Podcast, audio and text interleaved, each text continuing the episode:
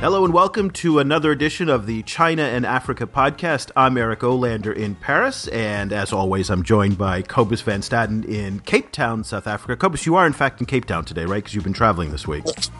Actually, I'm in Johannesburg at the moment. You are in um, Johannesburg, okay. Yes. Um, well, nice to have you on the show again. This is episode number two of the Eric and Cobus podcast. So we're just getting this off, and we're in fact just a quick little housekeeping note. We are going to be on uh, iTunes very soon this week. So this episode will be our first on iTunes. We've got three topics that we're going to kind of bounce around today. One is uh, Sino-Ethiopian relations and how it fits with Ethiopia's participation in the U.S. war against terrorism.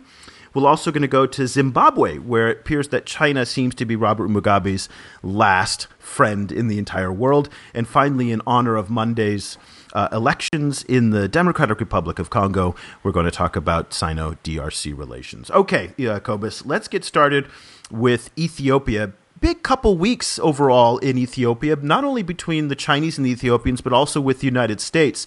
Um, you sent me a whole bunch of articles uh, relating to Ethiopia's loans that they're getting from the Chinese, vehicles they're getting from the Chinese, and drone bases that they're getting from the Americans. Yes, it's very interesting. It seems kind of like, you know, seen from the Chinese and from the American perspectives, Ethiopia seems to come out as, as two uh, completely different countries, you know. Um, and I was actually interested to hear what you think about what that kind of reveals of the two countries' agendas in the Horn of Africa. Well, I think it shows that the Horn of Africa, particularly Ethiopia, is becoming increasingly important strategically just because of its geography. Uh, Ethiopia, you know, is a base now for U.S. drones going into both Somalia and now Yemen. So, you know, and this goes to this, you know, this larger issue we talked about in our last podcast about the role of the U.S. in Africa, which I contend is largely and more and more a military role, whereas the Chinese is largely a, a, a commerce and development role. Um, and so, with the Chinese sending vehicles and 100 million bucks to for development into, into Ethiopia, I don't know which sends the stronger message in terms of building a lasting partnership.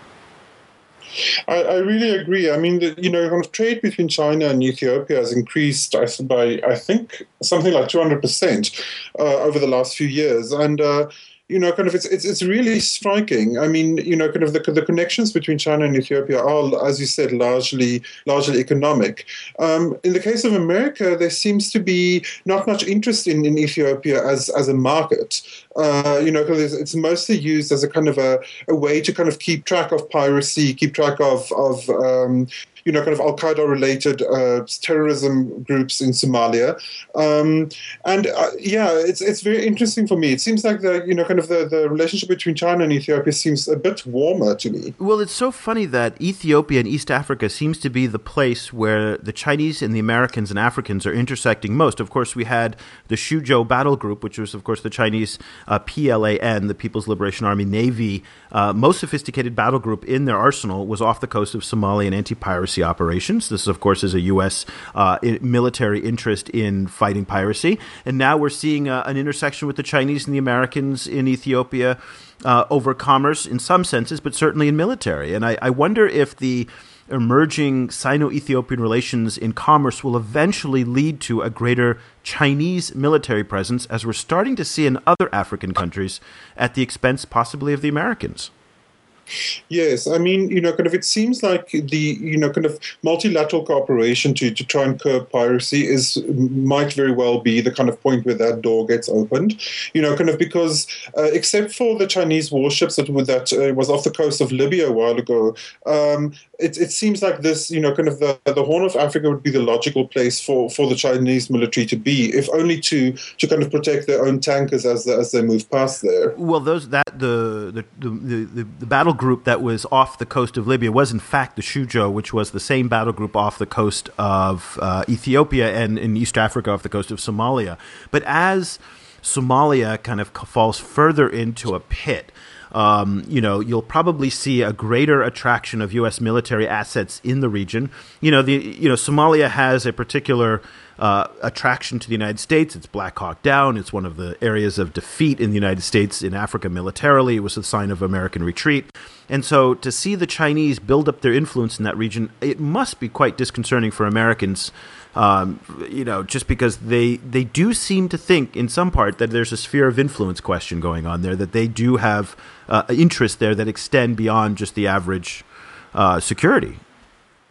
I think so. Also because the Americans and the Ethiopians' uh, relationship is so uh, historically so complicated. You know, kind of it's so interesting to see how Ethiopia was, for example, when Ethiopia entered Somalia a few years ago, um, they they did it with tacit approval of the U.S. And now uh, the U.S. obviously are, you know, as you mentioned, they they're building or they have built a drone base there, but the Ethiopian government is downplaying that relationship. You know, kind of so they don't want to be seen to be kind of friendly to the U.S in that region. Well, meanwhile, the, uh, the relationship. With, the, go ahead. No, no, go go ahead. Go ahead. No, no. I was just saying that meanwhile, their relationship with China, seen from the African perspective, is not controversial at all. You know, kind of their relationship with America seems to be the really controversial one, seen from the African continent. Well, okay, so let's take a look at the news of the week. China is set to loan Ethiopia $100 million, which by Chinese, you know, lending standards is not actually that much in Africa. We've seen deals much, much larger in the hundreds of millions of dollars. So $100 million to help uh, for a water supply project. Which again, okay, so which project are you going to be more proud of? U.S. drones taking off from your country, or obviously $100 million in bringing fresh water to your people? Uh, second thing is uh, they're also going to be donating a fleet of 90 vehicles to help. Oh no, so the 90 vehicles are going to help the water supply project as well. So all of that is tied around the water supply project. So again, I you know in terms of hearts and minds, I just don't understand why the Americans think they have the upper edge. Now, we're going to get to later in the show the downside of China's initiatives in Africa and how they're losing hearts and minds when we get to our, you know, segment on Robert Mugabe, but for now, this is the kind of program that really really is effective diplomatically in my opinion. Yeah, I mean, it's so funny how another one of the projects that was, uh, you know, kind of that was launched uh, recently was, you know, a big new hospital built with Chinese money, named after an Ethiopian athlete who, you know, won medals in, in, in during the Beijing Olympic Games. You know, it's just it's so perfect. Um, yeah. The uh, I was I was wondering actually, I want to ask your opinion. What do you think the Chinese are really getting out of this? You know, kind of because the, the you know it's it's it's so interesting. That it seems like they're getting, in comparison with some other African states, um, Ethiopia at the moment doesn't seem to me to be really offering them much in terms of real kind of project products that the Chinese want. Uh, a couple different things. I have not been to Ethiopia, but I've spoken with several people who have, so I don't have, in this particular case, firsthand evidence. However, from what I understand, is that it is Chinese state-owned enterprises that are doing a lot of the construction work on airports, stadiums, and roads, which is what we're seeing across uh, across Africa.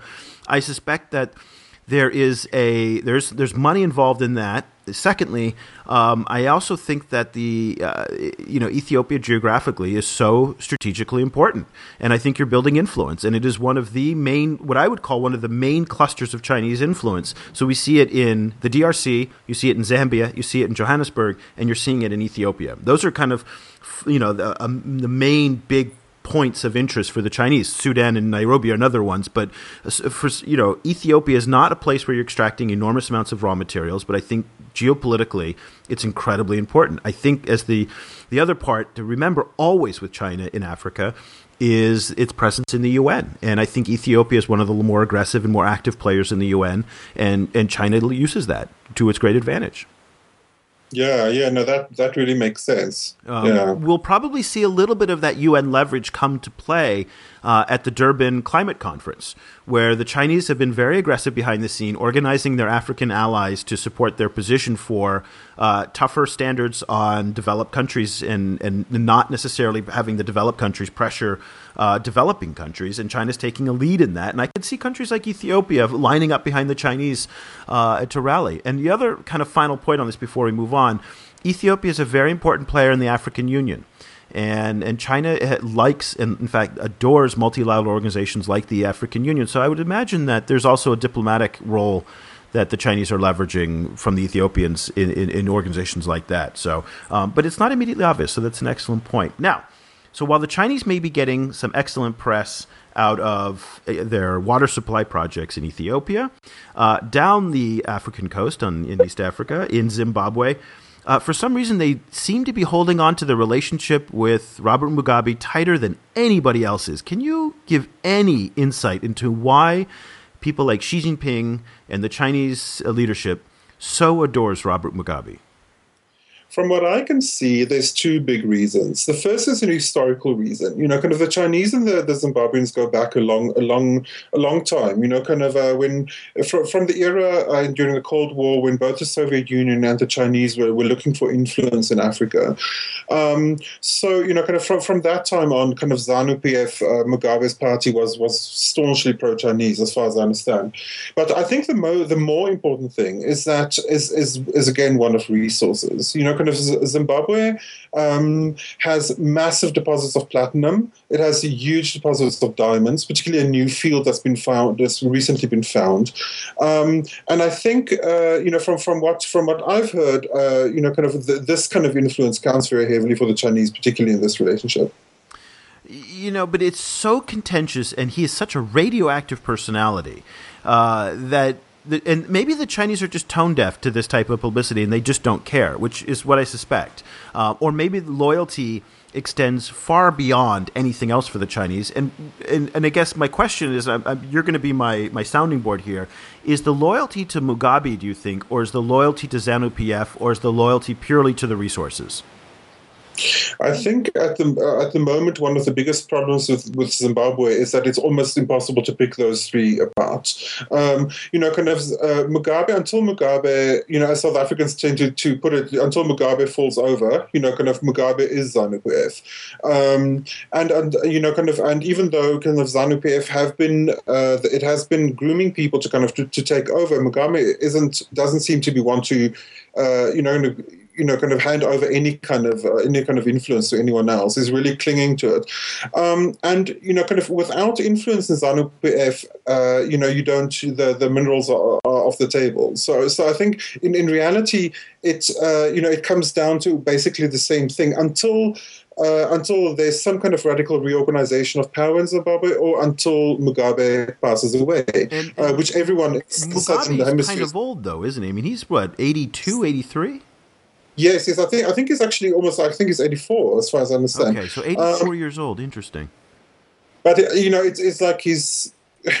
everyone here gets the feeling that he's going to go until like 120. You know, kind of. Um, uh, it's like he's. It's like he never goes away. Yeah, the assholes never uh, die young. Exactly, exactly. So, you know, um, but, but, the news this week that came out, and uh, you know, that would be interesting to get your reaction to, in part because this seems to be an annual event.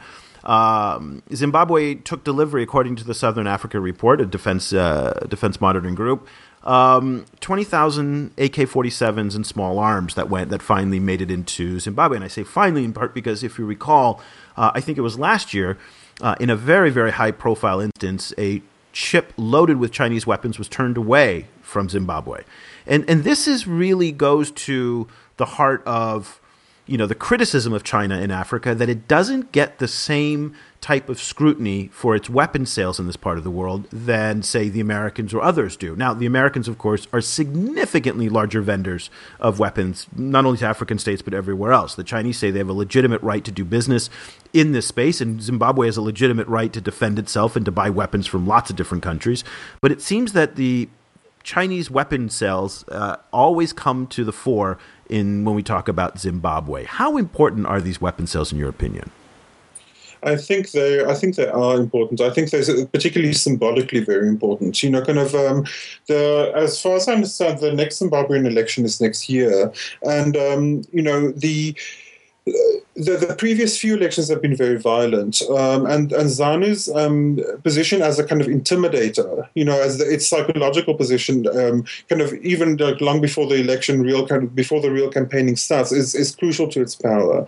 Um, so I think you know, kind of the news leaking um, about about this arms deal, I, I would be surprised if that was an accident. Um, you know, kind of it, it, it, seems that in in ZANU's, uh, you know, kind of it, it seems in their favor to to leak this news news now now because they're in a constant um, constant campaign to try and weaken the opposition. Um, so you know, yes, I, I think um, you know, kind of, you know, kind of getting that logic out there, like we are supported by China no matter what. You know, kind of, I think that sends a very strong internal message within Zimbabwe you know, this relationship that goes back decades also goes back decades in Zambia, and we've heard it again and again, even in places like South Africa with the ANC. They, you know, this old Cold War communist, uh, you know, era. Uh, these ties are deep and they run very deep, and in so many ways they seem to define the current state of relations. And I say this in part because, as we've been hearing a growing number of analysts in the West, and we saw on Capitol Hill earlier this month in the United States, trying to define this relationship between the Chinese and Africans purely around mercantilist terms doesn't seem like it does it justice, in part because there are very strong historical and political ties as well.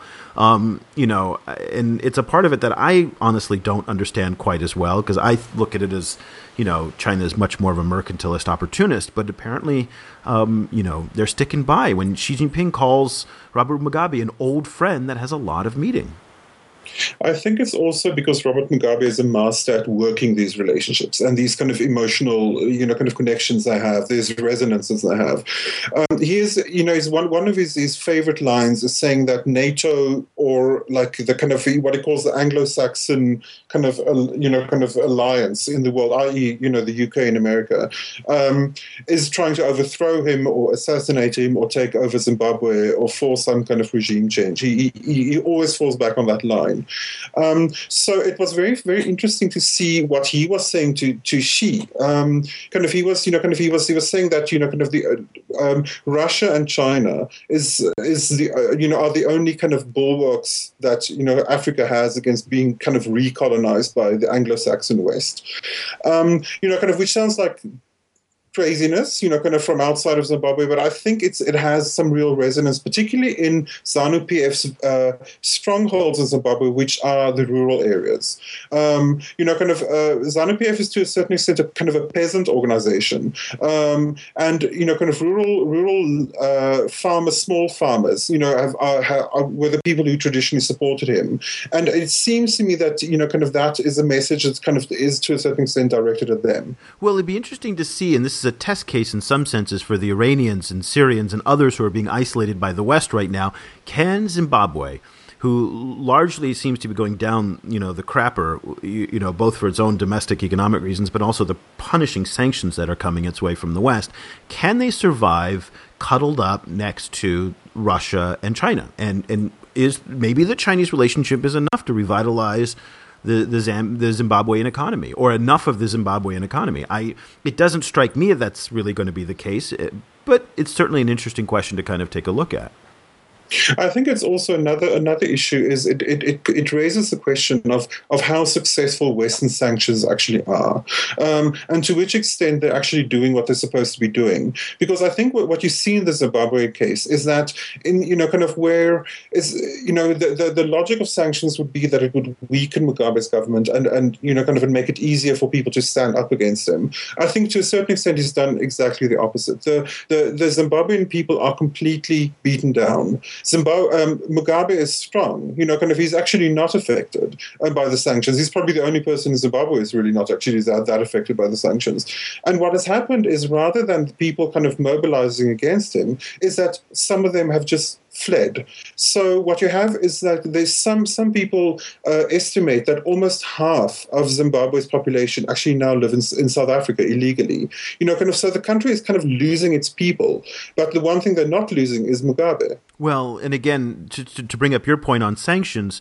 Uh, without the Chinese and the Russians participating in the sanctions, it doesn't feel like it can ever work. And this has been tested over and over again. From we saw these in again in Iran, we've seen it in Cuba, we see it in Syria now. Without the Russian and Chinese support, any kind of sanctions movement doesn't work. In fact, I think you know there's this fantasy in the West of sanctions you know, being the the tool that brought you know the the apartheid movement to an end, and you know, bringing down you know the, the white South African you know apartheid regimes. Uh, and it really, in that case, it worked, but it hasn't seemed to work since then, you know, from Burma all the way now to Zimbabwe. So, excellent point. Speaking of kind of, you know, corrupt leadership, we're going to kind of go a little bit into Central Africa, now over into the DRC, where there are highly anticipated elections that are getting underway. Uh, on Monday, voters go to what I guess loosely can be called the polls. Um, anybody who's spent any amount of time in the DRC has a, a, a, very high level of suspicion that there's something resembling a democratic vote that will take place. Nonetheless, uh, Joseph Kabila is expected to uh, to win. Etienne Tshisekedi is w- launching what is now a kind of ritual opposition campaign against uh, the, Kabila family, and it, it, seems to be it's a little bit like Charlie Brown and Lucy, where every time he he kind of you know comes up short. So the question of what role do you see the Chinese playing in in the DRC, and, and, if are they playing any role in this particular election? And that's something I've been looking for, and I haven't seen much that comes up. They seem to be keeping a very very low profile, but I've always wondered if the presence of the Chinese has been a force that gives Kabila confidence to be even more bold, more corrupt, more authoritarian, authoritarian because he knows the Chinese are in his corner. It, uh, you know that that that's my kind of uh, my feeling as well is that you know the the Chinese don't really particularly have to do anything specifically. It's more their their very presence allows Kabila to be able to play them off against against the traditional donor countries and the IMF.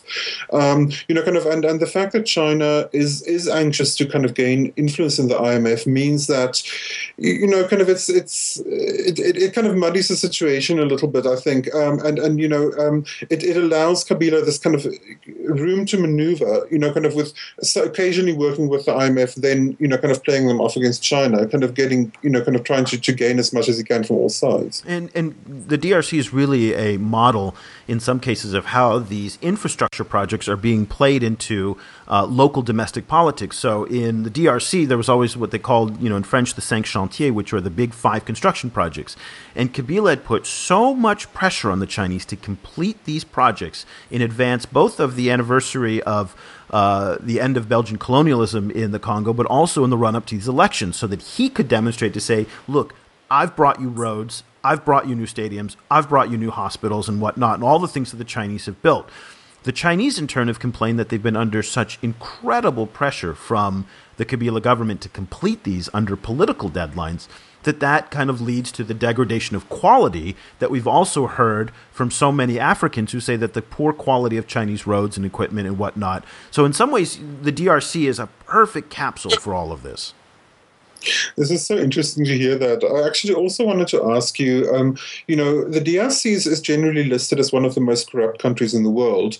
Um, how do you feel, how successful has the Chinese been about getting their money in and getting it, getting their money out again, getting their loan, their loan payments actually paid, mm. uh, or getting their, you know, their loans repaid? Um, uh, or, or, are are their money kind of getting lost in the same way that aid money has gotten lost in, in the DRC for so long? No, in part because aid money doesn't go directly. Aid money goes directly to the to the elites, and that's where the money gets siphoned off in corruption. And the Chinese oftentimes contain the production cycle within themselves, so it's much harder to get that money out of the Chinese ecosystem. So Chinese will bring in their own construction teams, they'll bring in their own labor, and that's in part to insulate themselves from the corruption that is so pervasive in places like the DRC. So, just to give you some context, the DRC, as listed, I think it's by Transparency International, and somebody will correct me on this, um, as literally the second most corrupt place on the planet, only ahead of Afghanistan to do business. So it's it's by far one of the most difficult places in the world to do business. The Chinese have actually found it more difficult in the DRC than many other African countries, and you're starting to see a retrenchment out of the DRC for for a lot of Chinese projects. So the most notable one that we saw this year was in the telecom space. Uh, ZTE, I think it was, bailed out and sold to uh, to the to Orange and French Telecom some of their assets in the DRC. Uh, they just couldn't make enough money there. So, but we're seeing on the mining side the Chinese with the the the, the Sicomines deal, and uh, there's a lot of experts out there who again going to correct me on this, um, seem to be uh, pers- you know persevering and moving along, but probably in the consumer side. Given that there is so much corruption and so much, it's a country that just is really not really a country. It's just, you know, a geographic boundary with, you know, lots of rival groups and provinces that don't necessarily integrate very well. But the DRC is a brutal place to do business. And, and yet the Chinese on the large level are struggling. The one area to watch the Chinese are in Kinshasa in particular is on the local immigrant level.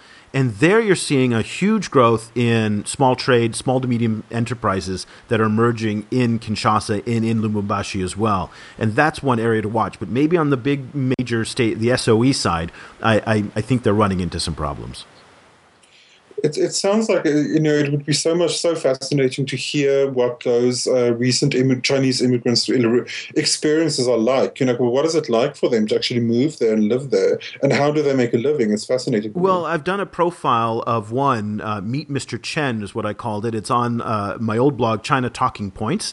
Uh, so if you search for Meet Mr. Chen on China Talking Points, he's a small businessman in uh, in Kinshasa who started up you know an import export business and and kind of did a little bit of a profile profile, but it is absolutely fascinating. He made his way overland. He landed first in Goma in the east, right in the middle of the war, and made his way overland. And now you got to imagine, you know, this is a country the size of Western Europe with no real roads that connect the, the east to the west, and made his way overland and starts started up a business in in Kinshasa, kind of selling trinkets to local people, and, and seems to be making a go of it. So, and multiply that by thousands in Kinshasa um, probably thousands of Chinese immigrants are there, if not, you know. It, it's hard to tell. There is no precise number. I get always requests from, from journalists there saying, "Well, how many are actually in Kinshasa?" And there there is no there is no tally. No one checks in. No one monitors. You know, so Kinshasa is a city of 11 million people, largest French-speaking city in the world. No way to check how many Chinese are there. So, but it is one of the most interesting places to watch the Chinese, and it shows just how effective Chinese can be in very, very adverse conditions. So imagine if you can kind of survive there, Johannesburg, Luanda, some Nairobi, some of these other cities which have more stability, you know, that's going to be a cakewalk for them. Yeah, yeah, I, I agree. I think so. And I mean, even even like like you see in, in many African countries, people Chinese people moving to the most rural area, rural parts of the country. Like in, in South Africa, you you know, if you travel through the Northern Cape province, which is South Africa's most rural province, you find little Chinese shops everywhere. And uh, yeah, you know, kind of it's, it's, it's amazing for me the kind of uh, perseverance that they're showing in this case. And, and that's probably a trend that's going to continue uh, continue to, to, develop, and one that we will actually continue to watch in future podcasts. Cobus, thank you so much again. We're going to be back in one to maybe two weeks. We're kind of playing this by ear. Cobus, where can people find you on the internets, on Twitter in particular? you. I'm on Twitter at Stadenesque. That, that's S T A D E N E S Q U E. And you can find me at eolander, E O L A N D E R, and I'm tweeting four to five times a day on China and Africa type stories, the top stories. Uh, and then also you can find this podcast on iTunes. Finally, we'll be up this week on uh, on uh, on iTunes, and we really welcome your feedback. So we're just starting this thing out. If you've got topic ideas, if you've got guest ideas, if you'd like to come on the show, uh, if you you know really just hate what we say, uh, let us know. You can tweet it, you can email us through any of our various social media accounts, um, but you can definitely get in touch with us. That'll do it for this week. I'm Eric Olander in Paris. Thanks so much for listening.